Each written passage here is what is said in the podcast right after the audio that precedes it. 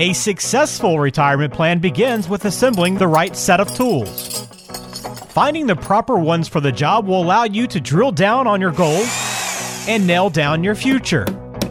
Scott Searles, certified wealth strategist and owner of Skybox Financial Group, constructs retirement plans for clients every day and will share that knowledge and insight with you.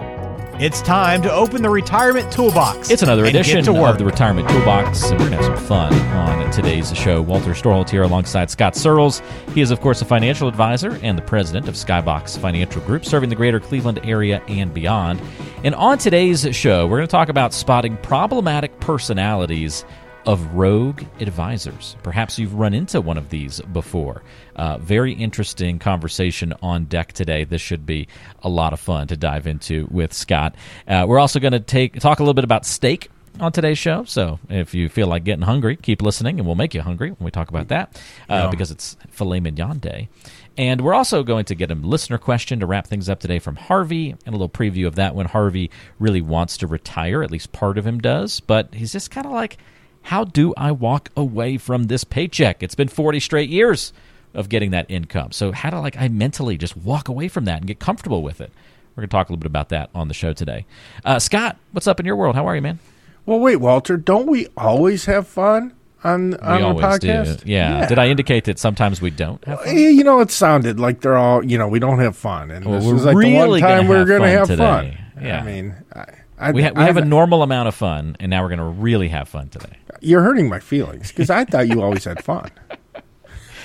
You're right. We always have fun here on the show. Okay, thank you, thank you. Yes. Even even if today's extra fun, it doesn't undo the fun from previous shows. Yes, it's a lighter topic. Well, let's dive into it because it's light and uh, and kind of interesting. So, you know, finding someone who's trustworthy, uh, someone who's competent in the financial advisory space, it's it's important uh, if you want to secure that financial future and have more confidence in your plan.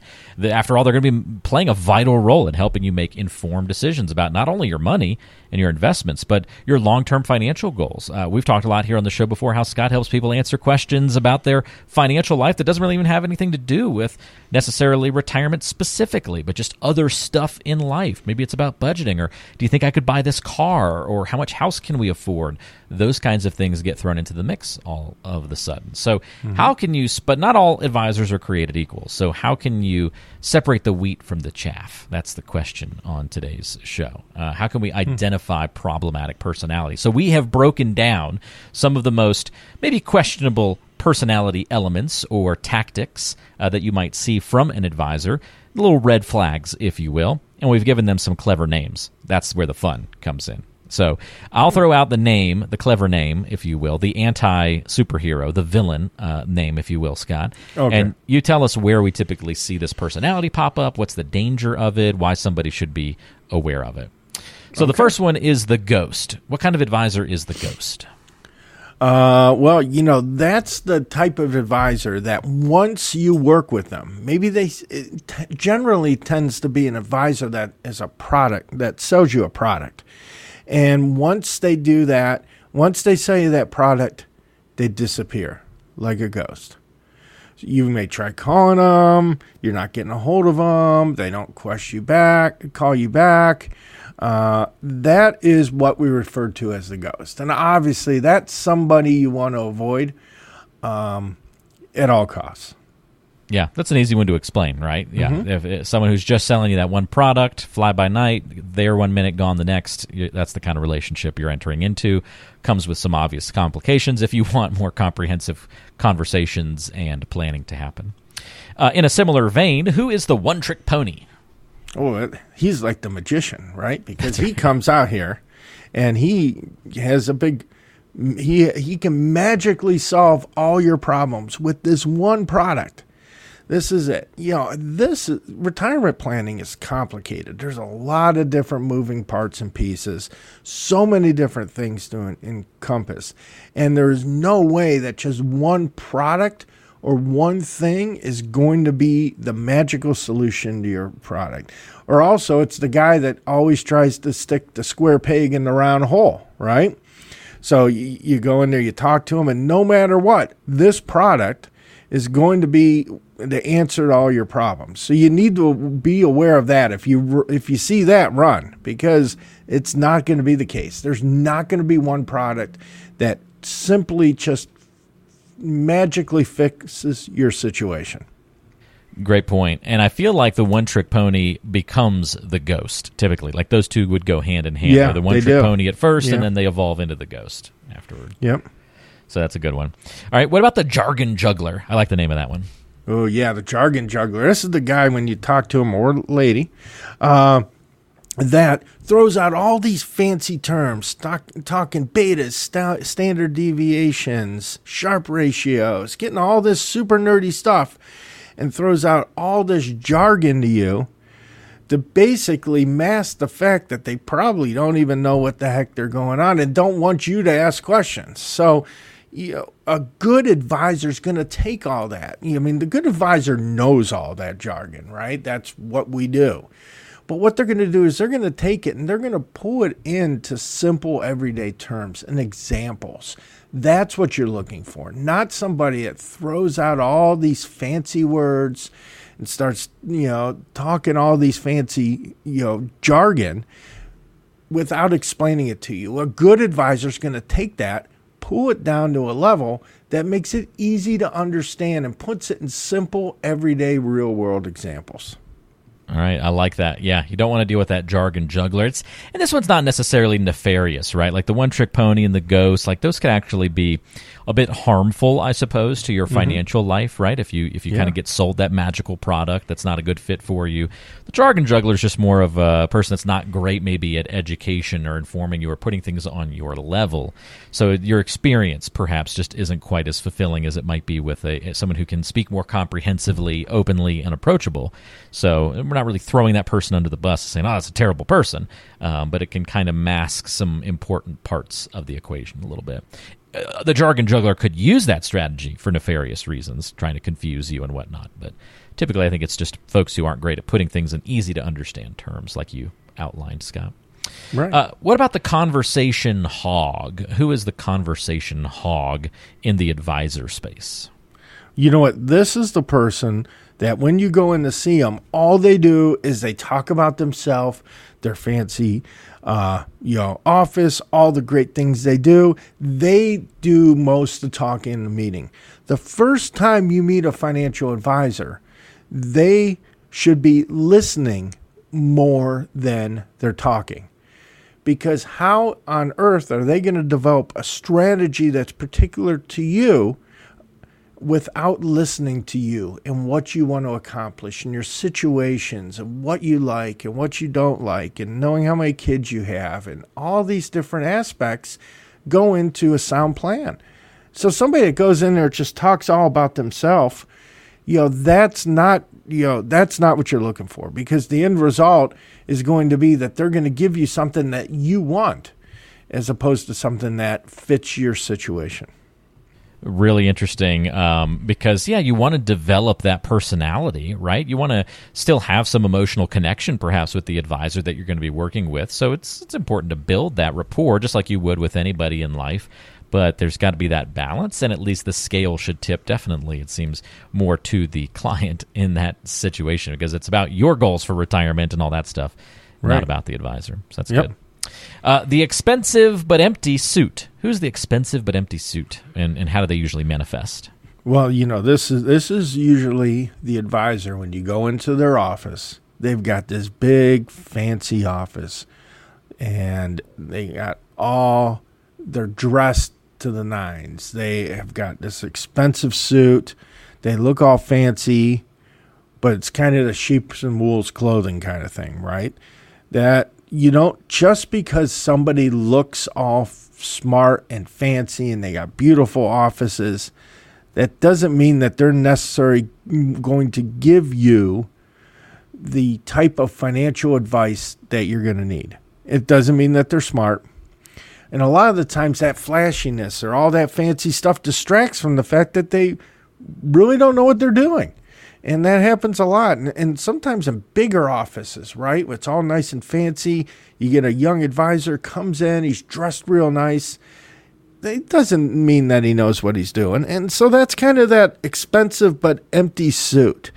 Uh, and once you start working with them, I mean, it's hard to unravel yourself too. And you may not necessarily know for a while that this is not necessarily the person for you. But boy, it sure looks like when you walk in there. You know, great office, dressed up. You know, so that's that's the the thing you got to watch out for with that one. Yeah, I think that's huge. Uh, that's a really important one. The expensive but empty suit. Just be aware of that personality. This next one, again, I like the name of this one the Armageddon Prophet. I think I've mm. met a few advisors who are like this over the years of working in this industry and in this space. Scott, uh, how does that person usually present? Well, you know what? You can see Armageddon Prophet advisors on TV. Uh, I mean, how many times you see commercials or internet ads saying that the end of the world's coming and we need to do this and you know the company the the uh, country is going to be going into recession. You need to buy gold. It, they use fear and scare tactics to get you to do what they want you to do so they can make money. So they're going to you know maybe they're going to overemphasize a risk of something or maybe even underestimate it, right? They're going to, you know, it can go either way, but this is kind of that doom or gloom, Armageddon type of person that they're they want you to do a certain thing and the way they get you to do that is by using scare tactics to make you scared enough to be able to do it. Yeah, if someone's trying, I mean, fear is an emotion. Fear should be taken into account. But if somebody's overly stoking that part of your brain and your emotions, it should cause a little bit of a red flag in you. But it can be tough because fear is one of the biggest motivators out there, Scott. It is. So that's that's why Absolutely. it's so effective for those advisors who utilize yep. it. Yep. Yep. So. Absolutely just be aware of that. Let let uh, leave a little portion of your brain on in the background, trying to trying to be a little bit of a filter if you feel like somebody's kind of overselling you on the doom and the gloom. Realize the purpose for why they're doing that. Uh, we've got a few more personalities to make you aware of. Uh, we'll tick through here. Uh, the avoider. Uh, what, what does the avoider look like? What's the danger there? You know, that's this is the person when you ask them questions specifically about something. So specific questions and they dance around it and they don't really answer your question. So we could also lot- call this one the politician. yeah, exactly. Exactly.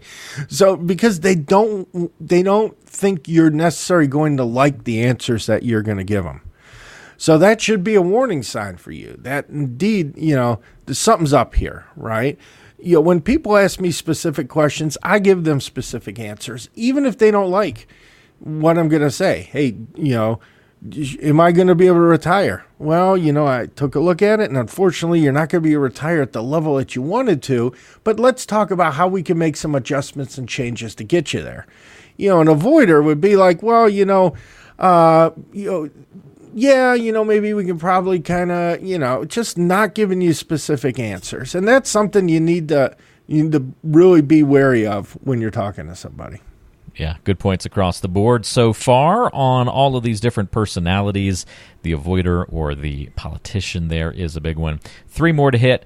The fee first scoundrel. Okay, really, I really made this one up. Um, fee first scoundrel. Who's the fee first scoundrel? I was, I was running out of adjectives. I think at this point. well, so this is the advisor where they don't tell you anything that they're going to do until you transfer all their accounts over to them.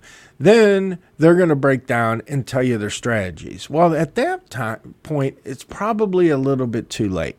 Now, I kind of get the idea that the fee first scoundrel's using, right? Because as a financial advisor, I meet with a lot of people. I end up doing a lot of work for free because I am a firm believer that I need to show and provide you value. You need to see the value that we provide before I would ever ask you to make a decision like transferring all of your assets over. But the fee first scoundrel works the opposite way. And they say, you know what? We don't want to, you know, we're not going to give you our strategy until you commit to us, move all of our money over. And you're not even sure if he even understands what you need what your goals are, what your needs are, until after your money's already there because he hasn't presented anything to you. So that's something, it's the opposite of the way I work. I want to show my value first before you make that decision with your whole life savings.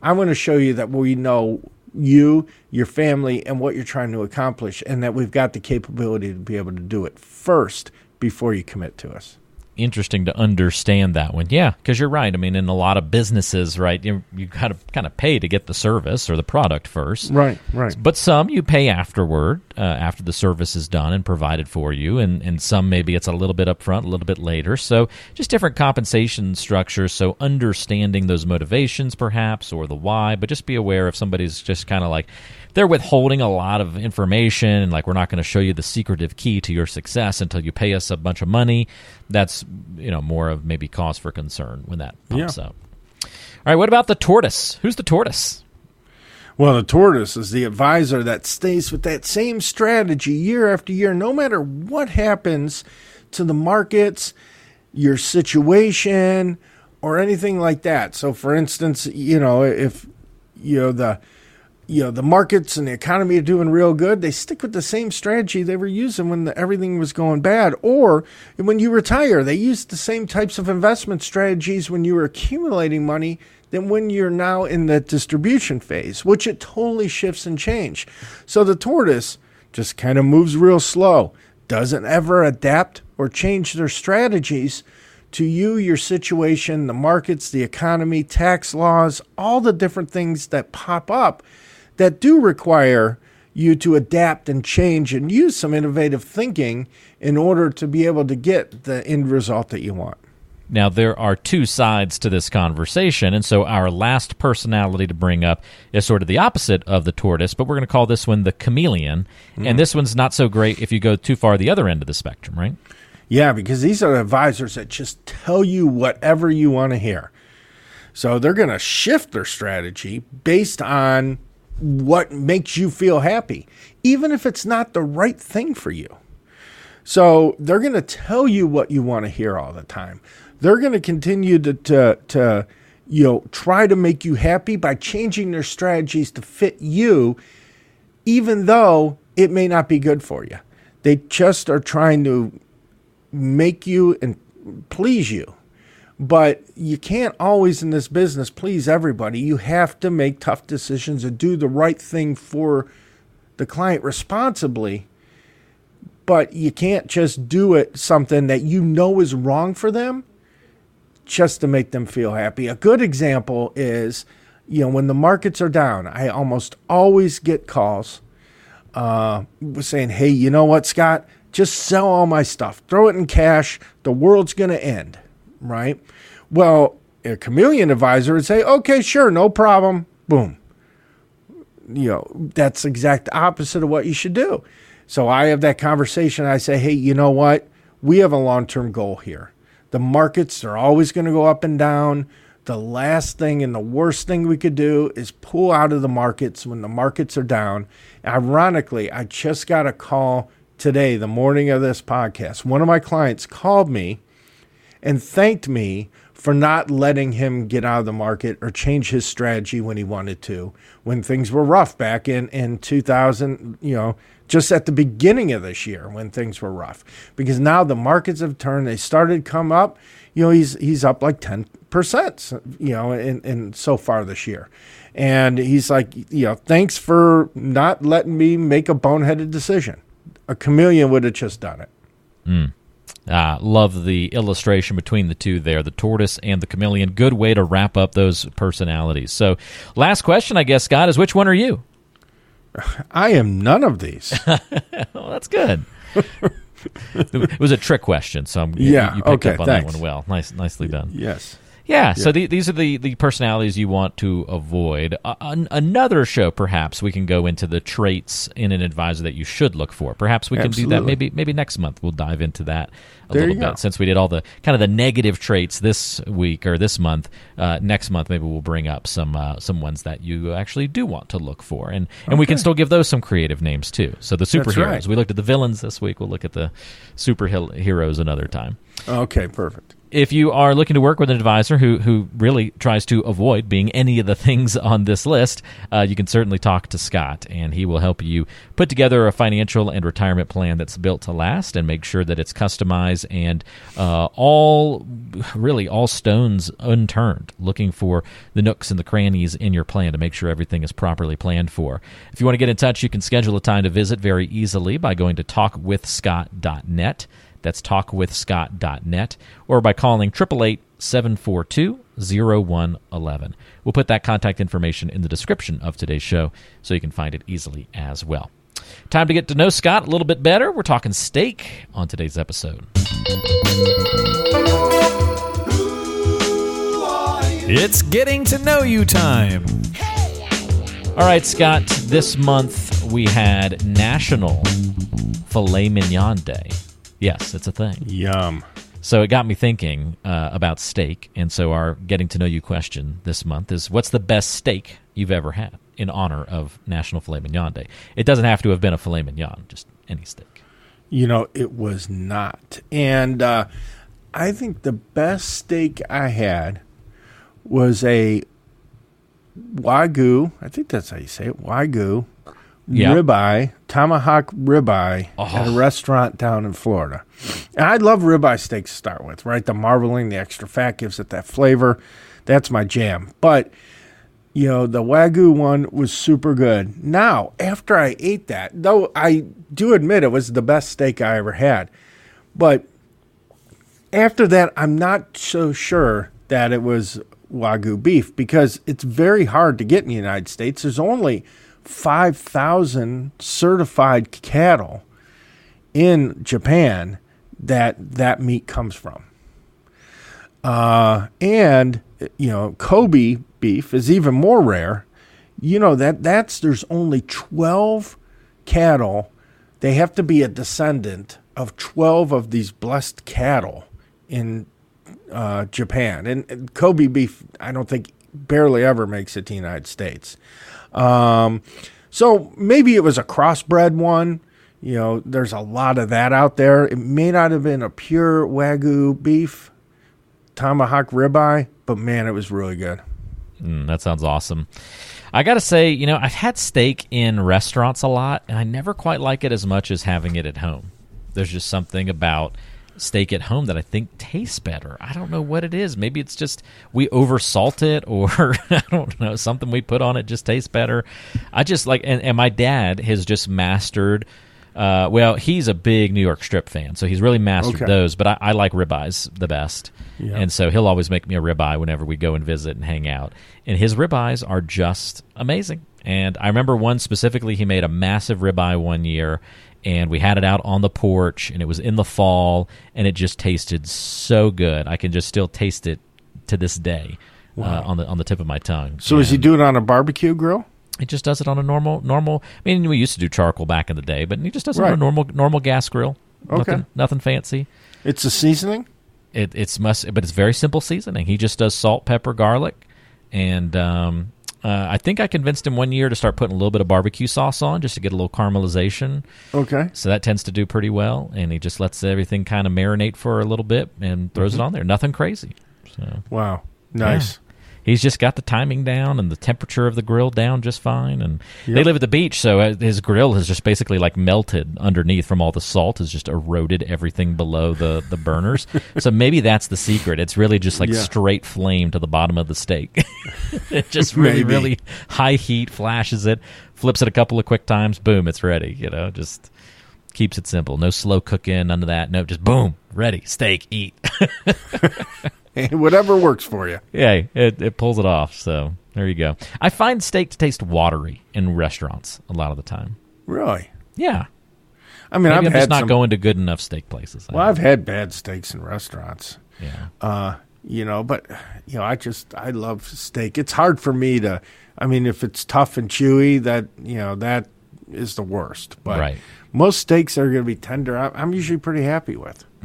I did. I will say there was this place in Raleigh, North Carolina. Had a pretty good filet mignon there. Right. It was it was for like a one of my former employers back in the day, and uh, they it was every year it was kind of like the fancy place downtown. Um, Right. It was it was in an old house, one of those kinds of places, but now it's a super fancy venue for for Christmas parties and all that kind of stuff.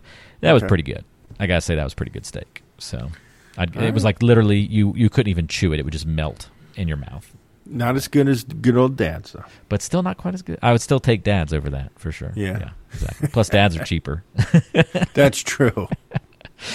Very good. All right, now I'm hungry. Uh, but before we go off and get some steak, Scott, uh, we need to uh, answer a question from Harvey here. So let's open up the Okay. mailbag.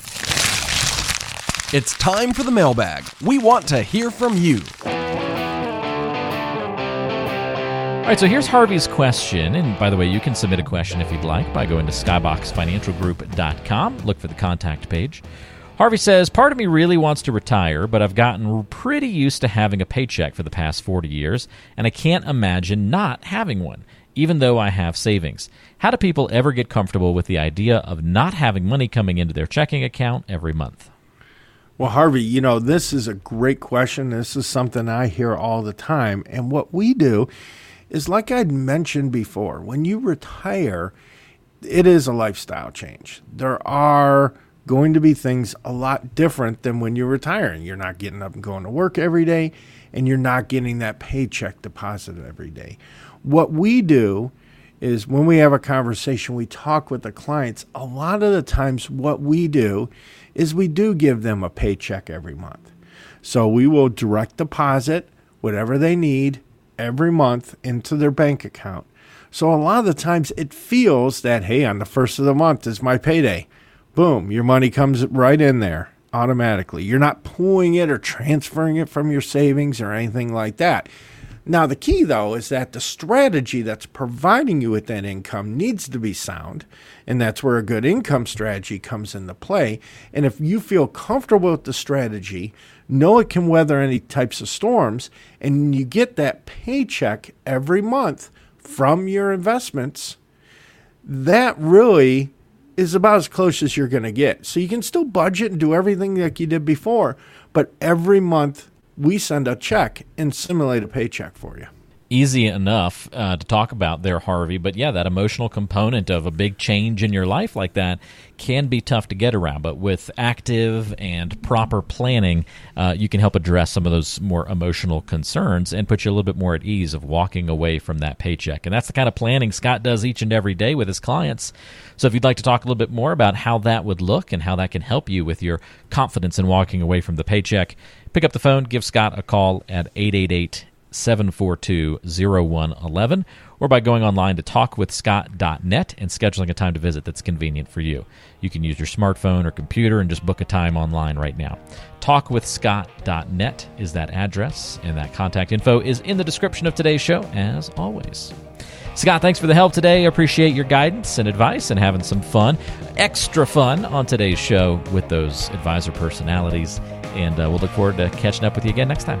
Always have fun, Walter. All right, good. Glad to hear it. Uh, we'll talk to everybody next time when we see you again right here on the Retirement Toolbox. Go guards.